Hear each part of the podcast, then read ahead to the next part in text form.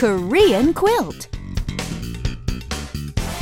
Hey everybody, this is Anna. And this is Richard, and you're listening to KQ. Okay everyone, remember a while back we learned the expression, let's have a drink. Well, today we're going to learn a great expression for all you non-drinkers out there. Okay, well, first we have to review. So let's have a drink, we learned, of course, as 한 잔 합시다. Let's have a single drink, literally. Yes, and if you don't drink or you happen to be the designated driver for that night, then you can say 술 못 마셔요.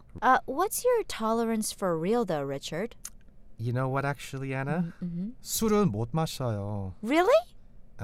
No. That was a bad joke. Wow. The funny thing is when you ask, of course, the quantity that someone can drink, in Korea, the understood alcohol is, of course, soju. So that when someone asks you, how much can you drink, you shouldn't be thinking like, well, let's see, 25 bottles of beer. So 25 bottles. If you say that, the Korean will pass out dead.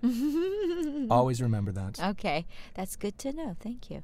Okay, so simply, if you just put the word 못 before the verb, then you can change the meaning into the negative. For instance, let's exchange 술 with kimchi and change the verb drink to eat.